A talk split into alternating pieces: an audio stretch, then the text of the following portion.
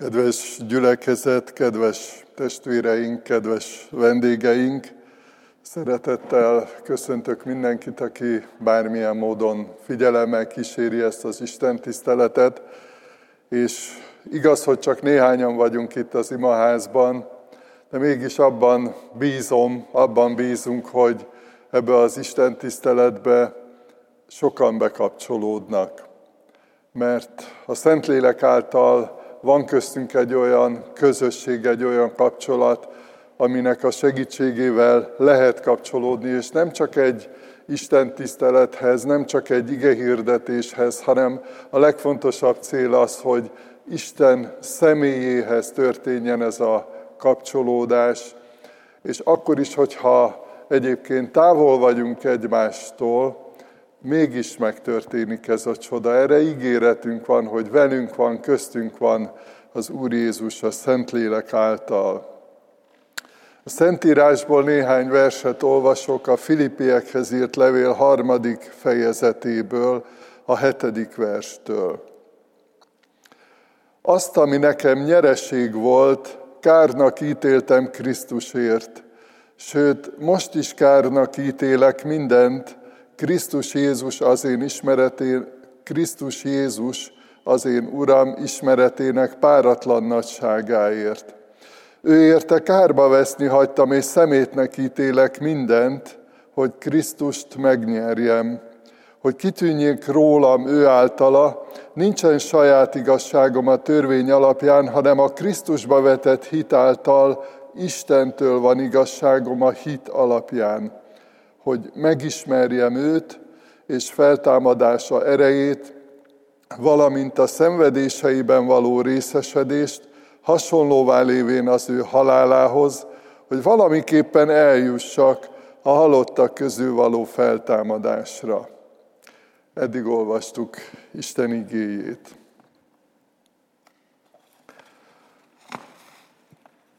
A bevezető gondolatokban, a gyermekpercekben, az énekekben hallhattunk már arról, hogy a feltámadás ereje a témája ennek a ma délelőtti Isten tiszteletnek. Pálapostól erről nagyon világosan fogalmaz, és érdemes végig gondolni azt, hogy amikor erre utal az író, akkor mire gondol?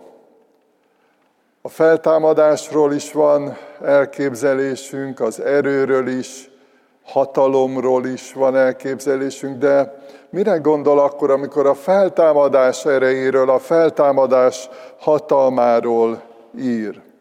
Világosan kiderül ebből a részből is, de egyébként az evangéliumokból és az apostoli levelekből is, hogy amikor a feltámadásról van szó, akkor a középpontban Jézus Krisztus feltámadása van. És a feltámadás ereje pedig arra vonatkozik, ami őt kihozta a halálból, az Úr Jézust, aki meghalt, akit keresztre feszítettek, és megölték, meghalt, eltemették, és ő feltámadta halálból. A mennyei atya feltámasztotta, életre keltette őt, ez az erő, ez az új életre hívó erő és hatalom az, ami Jézus Krisztussal kapcsolatban a feltámadásra vonatkozik. És erről is hallottunk, hogy, hogy a, a keresztények most már több ezer év óta ezért ünneplik a feltámadás napját minden héten. Mert arra emlékszünk, hogy legyőzte a halált, arra emlékszünk, és emlékeztetjük magunkat és egymást is, hogy legyőzte a bűnt, hogy nem kell tisztátalannak maradni, nem kell tisztességtelennek maradni, nem kell hitetlennek maradni, nem kell az embernek benne maradnia a bűneiben, a, a hitetlenségében. Van erő, ami kihozza, ami feltámasztja. És hogyha a teljes Szentírás összefüggéseire gondolunk, akkor emlékezzünk arra, hogy a teremtő hatalom, a teremtő erő hívta életre ezt az egész teremtett világot. Isten lelke lebegett a vizek felett, ezt olvassuk a Biblia első lapjain. És Isten azt mondta, hogy legyen világosság, és lett világosság. És A teremtő hatalom és az újjáteremtő hatalom Isten birtokában, Isten tulajdonában van. Az élettelemből életet teremt, a káoszból, a rendetlenségből, a rendezetlenségből összeállít egy olyan rendet, egy olyan élő szervezetet, amire senki más nem képes. Vagy hogyha a szellemi életre gondolunk, a mi megtérésünkre, újjászületésünkre, hát mi volt az az erő, ami kihozott, kihívott minket a hitetlenségből, az Istennel szembeni lázadásból? Hát a, az Isten hatalma, a feltámadásnak az ereje. Mi volt az, ami nagyon-nagyon sok embert kihozott a függőségeiből? A megkötözöttségeiből, hogy évekig, lehet, hogy évtizedekig küzdött valami függőséggel, és képtelen volt megváltozni, képtelen volt megjavulni, de Isten hatalma megszabadította. És már nem függ olyan szerektől, olyan dolgoktól, amitől korábban. Ezek mérhetetlenül nagy ajándékok, a feltámadásnak a, a hatalma, ereje van emögött, ugyanúgy, ahogy a, a testi gyógyulás, a lelki gyógyulás mögött is Isten hatalma van. Ez a hatalom, ez nem hangerőben mérhető. Néha azt gondoljuk, hogy ha valaki hangosan mondja, akkor abban erő van. De nem, nem a hangerőben van az erő, bár a, szóban benne van az erő kifejezés, hanem van, amikor szavak nélkül is olyan erő árad, több ilyen példa is van a Bibliában, az egyik, amikor megérint egy beteg asszony, egy, a, megérinti az Úr Jézust, és azt olvassuk, azt mondta az Úr Jézus, hogy, hogy erő árad ki belőlem. Nem volt kiabálás, nem volt beszélgetés, nem volt be, kommunikáció, de volt olyan kommunikáció, amit érintésnek mondunk, és ír a Biblia. Vagy, vagy amiről néhány hete szó volt, amikor Péter letagadta, hogy, hogy látta Jézust, hogy ismerte őt, hogy is, ismerőse lett volna, hogy tanítványa lett volna. És azt olvassuk, hogy ott találkozott Péter tekintete az Úr Jézus tekintetével. És abban a tekintetben mit gondoltok, hogy mennyi erő volt? Mennyi szeretet volt, mennyi tisztaság volt, amikor az Úr Jézus csak ránézett Péterre, mennyi leleplezés volt, és milyen szeretet, hogy térj meg, és jöjj vissza, és folytatni tudod azt, amit elkezdtél. Tehát az Úr Jézus tekintetében mindenféle szó nélkül megrendítő erejű hatalom volt. Ne a külsőségekben keressük ezt az erőt, ezt a hatalmat, mert más a természete, más a dimenziója, erről is hallottunk, vagy más a formája, a létformája ennek a hatalomnak. Isten személyében, az Atya, a Fiú és a Szentlélek személyében keressük ezt a hatalmat. Egy másik tanításában is megfogalmazza Pálapostól, hogy mire gondol, amikor a feltámadás erejére utal. Így imádkozik az efézusiakért, és el, le is írja nekik, világosítsa meg lelki szemeteket, hogy meglássátok, milyen reménységre hívott el minket, milyen gazdag az ő örökségének dicsősége a szentek között, és milyen mérhetetlenül nagy az ő hatalma rajtunk hívőkön, mint hogy hatalmának ezzel az erejével munkálkodik a Krisztusban, miután feltámasztotta őt a halálból, és jobbjára ültette a mennyben. Így érzi, így tapasztalja, és így fogalmazta meg Pál Apostol, hogy mérhetetlenül nagy az Isten hatalma rajtunk hívőkön, hogy elér minket, hogy hatással van ránk, hogy valóságos folyamatokat indít el bennünk, és valóságos változásokat mozgat, mert hogy ezzel az erejével nem csak, hogy létezik az örökkévaló Isten. Nem csak, hogy van, hanem azt mondja, hogy munkálkodik. Figyelemmel kísér minket, és munkálkodik bennünk hatalmának ezzel az erejével. Miközben megpróbáljuk a Biblia alapján megfogalmazni, hogy mi a feltámadás erejének a lényege, vagy meghatározni, vannak azért nagyon megrendítő és elgondolkodtató tanítások az erővel kapcsolatban. Arra a mondatra gondolok, amikor Pálapostól azt írja, hogy amikor erőtlen vagyok, akkor vagyok erős. Amikor gyenge vagyok, akkor vagyok erős. Mire gondol itt? És ugye az összefüggésekből a, a Biblia olvasása, tanulmányozása során kiderül, hogy ő akkor ott egy gyengeséggel küzdött, erről írt ebben az üzenetében. Szó szerint ezt írta, hogy, hogy tövis adatott a testembe a sátán angyala, tehát valami olyan testét érintő testébe szúró hatásról, fájdalomról ír, amit pontosan nem írt le, csak arra utalt ezzel, hogy gyengeséget okoz nála, erőtlenséget okoz nála. És azt gondolom, hogy napjainkban ezzel olyan értelemben is tudunk azonosulni, hogy nagyon sokan, akik betegek, akik elkapják ezt a fertőzést, ami most a járványt okozza, sokan azt mondják, hogy nagyon hamar elfáradnak, hogy gyengék, hogy, hogy nem tudnak sokáig fönt lenni, nem tudnak ö, sokáig gyalogolni, vagy dolgozni, vagy terhet viselni, hanem legyengültek, legyengült a szervezetük, tehát fizikailag ezt érzik. És, és Pál meglátja ebben, a, ebben az összefüggést, hogy, hogy lehet, hogy egyébként gyenge vagyok testileg, de az Istennek ez a mérhetetlen hatalma, amivel munkálkodik rajtam, és bennem, és bennünk, ez megerősít, és tartást ad. Erről még fogok beszélni, hogy milyen hatása van annak, amikor a feltámadás erejében járunk, milyen csodálatos gyümölcsei eredményei vannak ennek.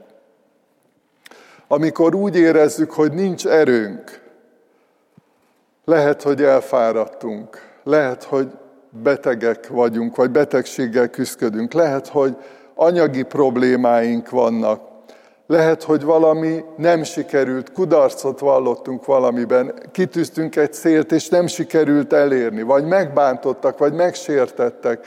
Olyan sok minden van, ami elgyengít minket, gyengeséget, fáradtságot, kedvetlenséget, akár depressziót okozhat. De azt írja Pál apostol, hogy amikor erőtlen vagyok, akkor vagyok erős. A feltámadás ereje az ezekben a pillanatokban is, amikor egyébként gyengének érezzük magunkat, ezekben a pillanatokban és élethelyzetekben is csodálatosan hat, erőt ad, megnyugtat és békét ad. És Pálapostól szolgálatában az is egy nagyon megrendítő dolog, hogy ő ezt, amikor a feltámadás erejével összefüggésbe hozza, akkor azt is mondja ezzel, hogy ő, aki egyébként tanít, szolgál, imádkozik emberekért, tehát sokféle tevékenységet végez, mint Krisztus apostola. Azt mondja, hogy lehet, hogy én gyenge vagyok, gyengének érzem magam, de Isten hatalma keresztül árad rajtam, keresztül jut rajtam, és hatással van, hatással lehet rátok. Mégis közvetíteni tudod Istennek az üzenetét, lehet, hogy egy még fáradtabbnak, vagy egy még betegebbnek közvetíteni tudod Isten üzenetét, erejét, hogy erőt tudsz adni neki, közvetíteni tudod a feltámadás erejét és szeretetét. Mikor van szükségünk a feltámadás erejére? A helyes válasz, hogy mindig. egy kicsit részletezve, a küzdelmeinkben is szükségünk a, a feltámadás erejére. Van, amikor együtt vagyunk, és vannak olyan küzdelmeink, amiről senki nem tud, vagy lehet, hogy senki nem tud. Pálapostól ír egy nagyon megrendítő vallomást a római levél 7. fejezetében, amikor azt mondja, hogy azt teszem, amit nem akarok. Tehát van bennem egy készség a jóra, de, de nem mindig azt teszem. Micsoda belső vívódás és feszültség lehetett ebben, és hányszor kapjuk rajta magunkat mi is ezen, hogy ha valami olyat mondtunk, valami olyat csináltunk, amit egyébként nem akartunk. És ilyenkor jön az önvád, és lehet, hogy feszültség az emberi kapcsolatokban is, de Isten ilyenkor megérint a feltámadásnak az erejével, amikor belső küzdelmeink vannak, és belül gyengültünk el. Azt mondta az Úr Jézus, hogy a szív mélyéből származnak a gonosz gondolatok, mert nagyon jól tudta, és kiderült az ő környezetében is, hogy, hogy mi emberek szívesen vádolunk másokat, a körülményeinket, hogy ilyen helyzetben, ilyen körülmények között persze, hogy, hogy vétkezünk, vagy, vagy a többi ember. Hát nem, nem látod Istenem, hogy milyenek a többiek. És könnyen beleesünk ebbe, hogy mindenkit mást, mindenki mást okolunk a környezetünkben azzal, hogyha valami nem sikerül, és azt mondja az Úr Jézus, hogy, hogy a szív mélyéből származnak a gonosz gondolatok hogy ezek a belső küzdelmek, ezek valahol belül zajlanak, akkor is, ha néha emberi kapcsolatokban is megnyilvánulnak. A küzdelmeinkben, üldöztetés idején, a kiszolgáltatottságban, a fájdalomban, az életveszélyben. Nagyon megrendítő példa a Bibliában, amikor Pál és Szilász börtönben vannak, kalodába záratják őket. Hát mi láttunk erről rajzokat, meg lehet, hogy vannak régészeti leletek, de azt gondolom, hogy el se tudjuk képzelni azt a fájdalmat, azt a gyötrelmet, ami azzal járt. És azt olvassuk, hogy Istent dicsérték ebben a nyomorúságban. Hát honnan volt erejük? Hát miért nem mérgelődtek, miért nem zúgolódtak? Erre is van bibliai példa egyébként, például a pusztai vándorlás történetében a, a Bibliában. Tehát vannak ilyen példák, őszintén ír a Biblia erről, de hogy mégis elérhető, még az üldöztetésben is nagyon sokszor bátorít minket Isten ezzel, hogy ha megvetnek, ha lenéznek, ha bántanak, akár fizikailag, vagy az életünk foroghat veszélyben. Ma, ma is, a, a mi világunkban is vannak ilyen országok, társadalmak, helyek, ahol veszélyben forog a, a hívőknek, a tanítványoknak az élete a hitük miatt. De a feltámadás erejével olyan bátorságot, olyan békességet, olyan kiegyensúlyozottságot kapnak, amit semmilyen más forrásból nem lehet begyűjteni.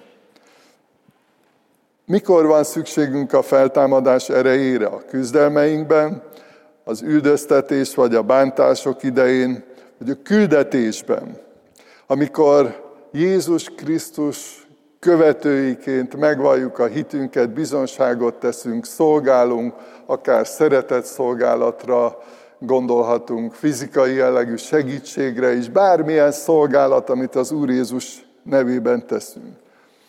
Péter, akiről az előbb mondtam, hogy elég csúnya módon megtagadta az Úr Jézust, letagadta, hogy ismeri őt, Pünkösd után azt olvassuk, hogy több ezer ember elé kiáll, és elmondja az evangéliumot, hogy az Úr Jézussal mi történt, hogy keresztfára szegezve megöltétek. Világosan, egyszerűen, tisztán megfogalmazza, hogy mi történt Jézus Krisztussal.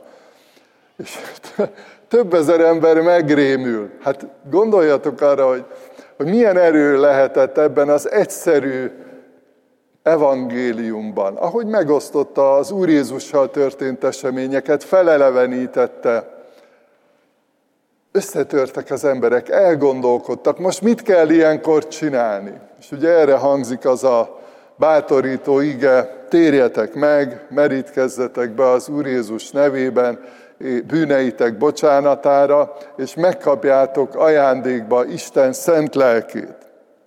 És azt olvassuk, hogy több ezer ember megtért. Hát milyen erő volt e mögött? Az életnek, a feltámadásnak az ereje, Isten hatalma, amiről azt olvastuk az előbb, hogy munkálkodik bennetek, Tehát az emberekben munkálkodik Isten hatalma. Aténban Pálapostól kiállt, és egy csodálatos prédikációt mondott. Ott nem volt ilyen létszámban is mérhető eredménye, de nagyon fölbolygatta az embereket, elgondolkodtatta, amikor az ismeretlen Istenről beszélt, akit ők nem ismertek, mégis állítottak a sok Isten között egy oltárt neki, a sok oltár között. De azt olvassuk, hogy néhányan ott is hívők lettek. Mi változtatja meg, vagy ki változtatja meg ilyenkor a, az emberek gondolkozását? Hát ez a hatalmas erő, ez a hatalmas ajándék, amit Isten ad. Amikor kisebb csoportokban, olvasunk ilyeneket is a Bibliában, együtt voltak házanként, vagy amikor imádkoztak egymásért, amikor imádkoztak megtérésekért, amikor imádkoztak betegek gyógyulásáért. Sorban mondhatnám, hogy hányszor átélték azt a hatalmas nagy erőt, amit Isten ajándékul adott. Sokszor kerülünk olyan helyzetbe, hogy érezzük, hogy kevés az erőnk, hogy megáll az eszünk, hogy elfogytak a tartalékaink, és, és tudjuk, hogy nincs más lehetőségünk, nincs más reményünk, csak Isten hatalma, a feltámadásnak az ereje. Azt mondta az Úr Jézus a tanítványoknak, és korábban, hogyha az profétai elhívásokra gondolunk, akkor a profétáknak is azt mondta az örökkévaló, veletek vagyok. Soha nem ígérte meg, soha nem azt ígérte meg Isten az ő tanítványainak, gyermekeinek, munkatársainak, hogy laza lesz, könnyű lesz, nem lesznek gondjaitok, menjetek csak bátra, minden sima lesz sokszor megmondta, nekem az a leginkább megrendítő, amikor azt mondta a profétának Isten, hogy mondanod kell, és nem fognak rád hallgatni. Hát így megpróbáltam beleképzelni magamnak a profétának a helyébe, hogy, hogy én mit csináltam volna, vagy egyáltalán elmertem volna-e indulni egy ilyen gondolat, egy ilyen küldetés után, hogy mondanod kell, de nem fognak rád hallgatni. Te mondanod, tehát te, te vagy az én szolgám, munkálkodj, hirdesd, de ne, tehát nem mindig van olyan gyümölcs, meg olyan eredmény, meg olyan nagyszerű következmény, amit mi szeretnénk, meg ami egyébként Istennek az álma is, mert ő meg akarja áldani az embereket, meg akarja áldani az ő népét. Mit tegyünk hogy ne csak vágyakozzunk a feltámadás erejére, mert azt gondolom, hogy minden hívő embernek az életében van egy ilyen vágy, hogy vágyakozunk többlet erő, a feltámadás ereje, a Szentlélek ereje után. És, és ez teljesen rendben van. Pálapostól is azt mondta, hogy én, én nem okoskodni akarok, amikor beszélek, amikor hirdetem az evangéliumot, hanem azt akarom, hogy meggyőző erővel tudjak beszélni hogy legyen erő azokban a szavakban. És itt újra mondom, nem a hangerőre gondolt, hanem arra a meggyőző erőre, hogy a Szentlélek meggyőzi az embereket az igazságról, a valóságról, a bűnről, a megtérésről. Isten munkája ez, képes meggyőzni. Mit tegyünk, hogy ne csak vágyakozás, ne csak álmodozás, ne csak érzések maradjanak ezek bennünk, hanem valóság lehessen a feltámadás ereje a mindennapjainkban. Az első bátorítás nagyon egyszerűnek tűnik, hogy higgyetek. De ugye egyrészt néha, hogyha ezt olvassuk a Bibliában, akkor lehet, hogy csodálkozunk, mert hogy hát persze, hogy hiszünk, hát hogy ne hinnénk, hát hívők vagyunk.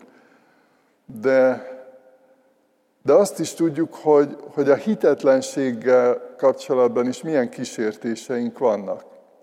hogy milyen sokszor, amit lehet, hogy nem is merünk másoknak elmondani, azért bennünk vannak kérdések, felébrednek kérdések, mikor valami úgy történik, amire nem számítottunk, amikor imádkozunk valakiért, és mégsem gyógyul meg, és mégis bajba kerül, és nem értünk sok eseményt, sok problémát. Azt mondja az Úr Jézus, ne nyugtalankodjék a ti szívetek, higgyetek Istenben, higgyetek én bennem. Erre hív minket. Kapcsolódjatok hozzám, vagy ahogy az Úr Jézus mondja, jöjjetek hozzám minnyáján, akik megfáradtatok. Tehát, hogy benne van a titok, a vele való közösségben, a benne való bizalomban van a titok. Valaki úgy fogalmazta meg egy lehetséges meghatározása a hitnek, hogy a hit hinni akarás. Tehát amikor azt mondom, hogy én akarom hinni Isten igazságát, Isten igét, Isten valóságát, hogy amit mond, az úgy van, az az igazság. Hinni akarok élő módon, hogy nem csak formasága hitem, hanem valóságos tartalma van. És hinni akarok olyan módon is, hogy látható legyen a hitem, érezhető, tapasztalható legyen a hitemnek a megnyilvánulásai. Élő hitre vágyunk, Jakab apostol ír erről, most ezt nem akarom részletezni. Sok kísértésünk van, amelyek közvetlenül vagy közvetve, de a hitünket támadják. Nem is mindig vesszük észre. És ezért mondja az Úr Jézus, hogy higgyetek Istenben, higgyetek én bennem, jöjjetek én hozzám. Nem csak egy valláshoz, nem csak egy közösséghez, nem csak egy mozgalomhoz, hozzám jöjjetek. Jézus ezt mondta, hozzám jöjjetek. Higgyetek. A másik válasz erre a kérdésre, hogy mit tegyünk, hogy ne csak vágyakozás maradjon, vagy álmodozás maradjon a feltámadás ereje az életünkben.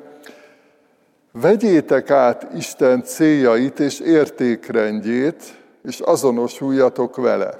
Egy nagyon elgondolkodtató vallomást olvastunk el. Pálapostól azt írja, hogy kárnak ítélek most is, és egyébként nyilván a megtérésekor is, de később is, a szolgálatában is, ezt megvallotta. Kárnak ítélek mindent Krisztus Jézus az én Uram ismeretének páratlan nagyságáért, ő érte kárba veszni hagytam, és szemétnek ítélek mindent, hogy Krisztust megnyerjem, hogy kitűnjék rólam ő általa. Nincsen saját igazságom a törvény alapján, hanem a Krisztusba vetett hit által van Istentől igazságom a hit alapján.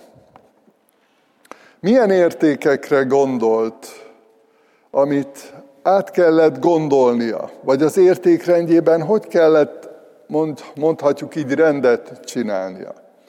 Ilyeneket említ, hogy Izrael népéből való vagyok, Benyámin törzséből származom, tehát a családjára, a származására gondolt, ami Isten ajándéka, Istentől való, nem véletlenül születtek, vagy születtünk egy-egy családba, és egyfajta érték volt neki. De azt mondja, hogy Jézus Krisztus ismeretének páratlan nagysága ennél is fontosabb, hogy honnan jövök, hogy honnan származom. Vagy azt mondja, hogy törvény szempontjából farizeus. Művelt ember volt, iskolázott ember volt, vallásos ember volt. Mondhatjuk így is, hogy egy sikeres, vagy a karrier tekintve is egy sikeres ember volt. Sőt, azt mondja, hogy az igazság szempontjából, a törvényben követelt igazság szempontjából fedhetetlen voltam.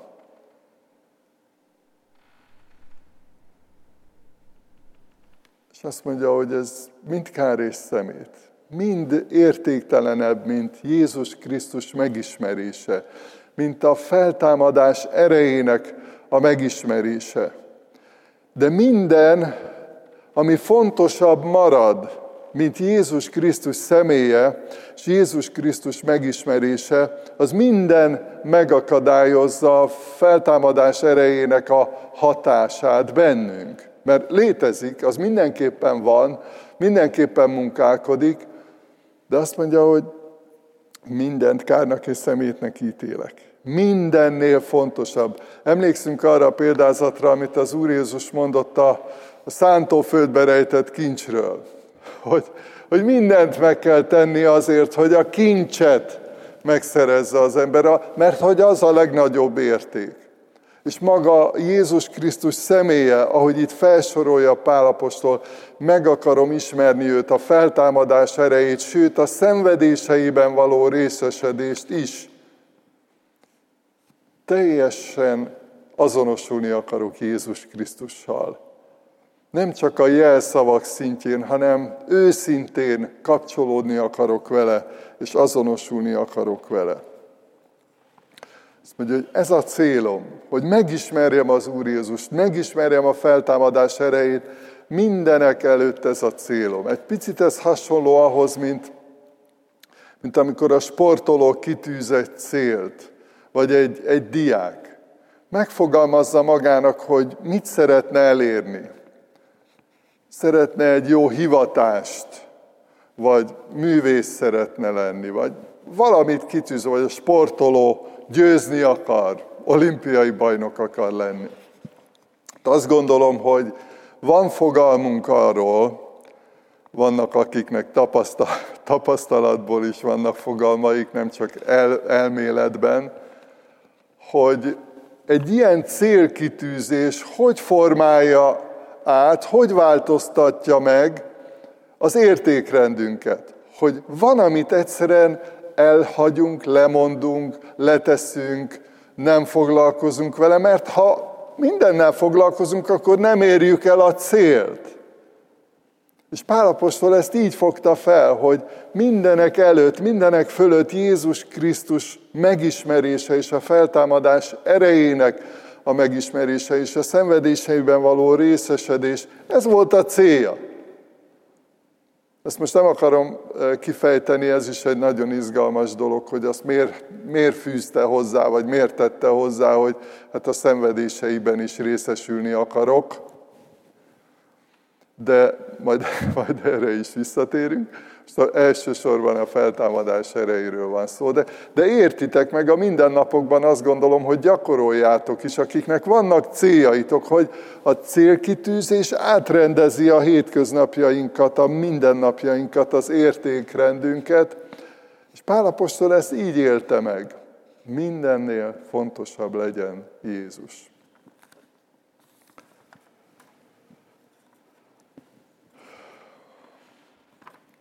Az egyik tehát higgyetek, másik, hogy a célkitűzés nyomán változtassátok meg az értékrendeteket, hogy mi az igazán fontos és kevésbé fontos.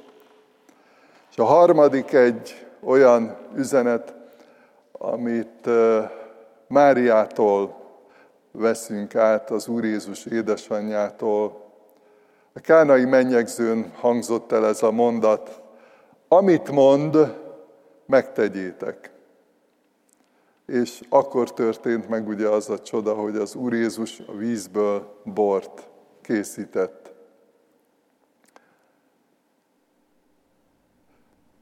Amit mond, megtegyétek. Nem elég csak figyelni Jézusra, nem elég csak néha beszélgetni vele, vagy kommunikálni valamilyen módon.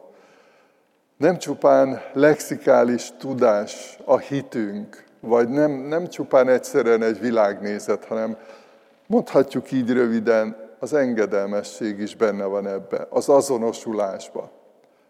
És tudom, hogy hívő emberekhez számtalanszor átéljük, hogy az Úr szól, indít, késztet, megállít, vagy éppen tovább vezet. És tudjuk, hogy Isten üzenete, tudjuk, hogy Jézus indítása, vagy éppen megállításra késztető üzenete van benne, és azt mondjuk, hogy igen, én azt akarom mondani, amit Jézus mond, vagy bocsánat, azt akarom csinálni, vagy úgy akarom tenni, ahogy Jézus mondja. Hogyha az Úr Jézus azt mondja, hogy szeressétek egymást, ahogy én szerettelek titeket, akkor nincs választásunk. Néha itt a szabadságról gondolkodunk, nem biztos, hogy mindig helyesen, de ilyen esetekben nincs döntési jogunk, hogyha azt mondjuk, hogy Jézus Krisztus tanítványai vagyunk. Szóval amit mond, azt tegyétek meg. Vagy amikor elindít valahova, biztos ti is jártatok már úgy, hogy valakire gondoltatok, a szívetekben volt, és tudtátok, hogy most fel kell hívni, vagy el kell hozzá menni, mert, mert Jézus szólt. Vagy ez egy közösségre is igaz egyébként, amikor valamit, valamilyen felelősséget Isten megmutat, és azt mondjuk, hogy megyünk, mert Jézus mondta. Nem emberi ötletek csupán, nem emberi gondolatok, amik kipattannak a fejünkből, hanem Jézus indít, Jézus késztet. Ahogy a Szentlélek vezeti, érdemes ilyen szempontból is végigolvasni az apostolok cselekedetéről szóló könyvet, hogy hogy vezette Isten a Szentlélek által Pálapostolt, a többieket, a gyülekezeteket, vagy éppen már a jelenések könyvében a, a hét levél, ami a hét gyülekezetnek szól, hogy, hogy Isten hogyan vezette őket. Higgyetek, az, a, a, az értékrendeteket igazítsátok az Istentől kapott célhoz, és engedelmeskedjetek. Amit Jézus mond, azt tegyétek meg. Milyen ajándék származik ebből a, ebből a csodából, hogyha a feltámadás erejét átvettük és közvetíteni tudjuk. Olyan örömöt tapasztalunk, ami az életnek, a feltámadásnak az öröme. Most képzeljük el azt, amikor, amikor meglátták a tanítványok, hogy Jézus él. Hát nem csak arról volt, hogy na jó, hát megmondta, és akkor hát feltámadt. Tehát nem csak konstatálták, nem csak elbeszélgettek róla, hanem hát mikor ott van? Hát látták. Hát, hát volt, aki megkérdezte, hát mutasd a kezed, mutasd az oldalad, ahova beledöftek egy lányzsába. Tehát, és megmutatta. És, és, és Jézus él, hogy milyen öröm volt ez az életnek a, a győzelme, a szabadulásnak a győzelme. És milyen vigasztalást jelent. Nagyon sok koporsó mellett álltam már én is a szolgálatom miatt is, de a szeretteinknek az elvesztése során is, a szüleink sírja mellett, amikor ott álltunk, mérhetetlenül nagy erő árad a feltámadásból, a feltámadás reménységéből, a feltámadás erejéből, ott, amikor ott állunk a koporsó mellett, vagy az üres sír mellett, és és sírunk, mert az a természetes, hogy fáj, fáj a, a vesztesség. De, de mégis ott van az a felfoghatatlan erőforrás, hogy van élet. Jézus Krisztus feltámadta halálból. Van örök élet, van új élet, van folytatás. Nem örök a vállás, az elköszönés. És éppen ezért egy olyan természet feletti békességet ad. Az Isten békessége, van egy ilyen áldása a Pálapostolnak, az Isten békessége áradjon rátok. Ami éppen emiatt van, hogy olyan erőforrás van, ami itt is támogat minket, meg tovább vezet, amire az Úr Jézus utalt, hogy higgyetek Istenben, higgyetek én bennem. Az én atyám házában sok lakóhely van. Elmegyek, előre megyek, hogy helyet készítsek nektek. Ilyen üzenete, ilyen megnyugtató ereje van a feltámadásnak. Úgyhogy ezért fogunk most hálát adni, és utána énekelni. Drága Istenünk, dicsérünk téged a te hatalmadért, a te teremtő hatalmadért, és bár felfoghatatlan nekünk a te végtelen dicsőséged és hatalmad, de mégis imádunk ezért, dicsérünk téged ezért, és különösen azért, hogy mi is megismerhetjük a te hatalmadat. Köszönjük, hogy munkálkodsz a te hatalmaddal bennünk, hogy nem csak messziről láthatjuk azt, hogy mi történt, vagy olvashatunk róla könyvekben, vagy a Szentírásban, hanem, hanem tapasztalhatjuk a mindennapi életünkben, a lelkünkben, akár a saját küzdelmeinkben, hogy milyen nagyszerű dolog a feltámadás erejének a hatása, ahogy átformál, ahogy megtisztít, ahogy megerősít, ahogy felbátorít minket a Te igéd. Uram, kérlek Téged, hogy könyörülj rajtunk, hogy, hogy ne nélkülözzük ezt az erőt, ezt a bátorítást, hanem ott legyen mindannyiunk életében, a családunkban, a családjainkban, a gyülekezetünkben, a hívő keresztény közösségekben a feltámadásnak, az életnek, az új életnek az ereje. Hogy legyen további következménye ennek abban, hogy emberek megszabadulnak függőségekből, hitetlenségből, lázadásból, és megtisztítod őket, Uram, ezzel a hatalmas erővel. Így fohászkodunk ezért, hogy áraszt ki ránk a Te lelkedet, a Te erődet, és munkálkodj bennünk a Te drága ígéretet szerint. Amen.